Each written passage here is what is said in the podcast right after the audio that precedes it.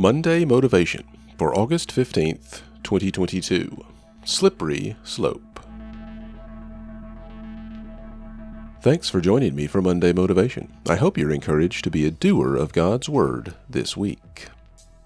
We are tempted to be pessimistic when we pursue any knowledge of current events. Watching news coverage or perusing social media can give us strong indications that our world is circling a drain it will one day enter. Along those lines, Gallup Polling released some data in June that shows the current view of moral values and the future outlook on how they will change are the lowest they have measured, with majorities believing that current morals are poor and likely to get worse in the future. Even among believers, we know that many struggle with the same issues that plague unbelievers. This is nothing new, and looking at Scripture can give us a picture of why our personal faith and obedience is important.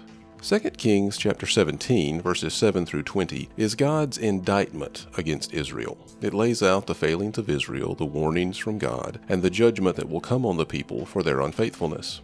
Though our situations may be different, we can see how these same patterns grip people today. The same failures lead to similar judgments in the lives of those around us. In spite of God powerfully freeing and establishing the Israelites as a people, they abandoned the law they were given and the covenant they shared with God. In its place, they set the lifestyle and gods of the people they had displaced when they reached the Promised Land, and those of rival nations around them. This had all been forbidden by Yahweh and reiterated by the messages of the prophets. Verse 15 says the people followed worthless idols and became worthless. Another way to translate that is that they followed vanity and became vain.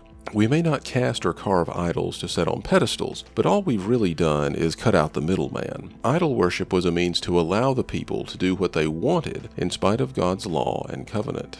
We simply pursue our own happiness, pleasure, and satisfaction without the pretense of an idol. In devotion to ourselves, we become self centered narcissists.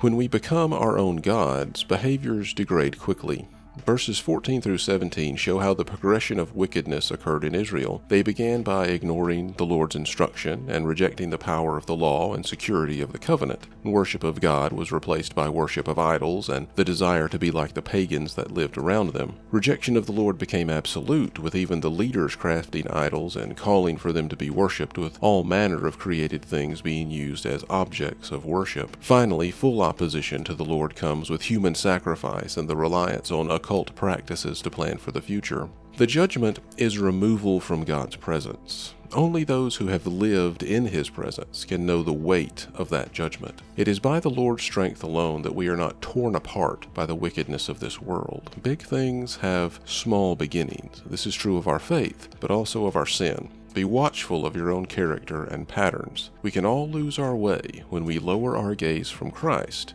to the things of this world. Thanks for listening, and I pray God's best for you this week.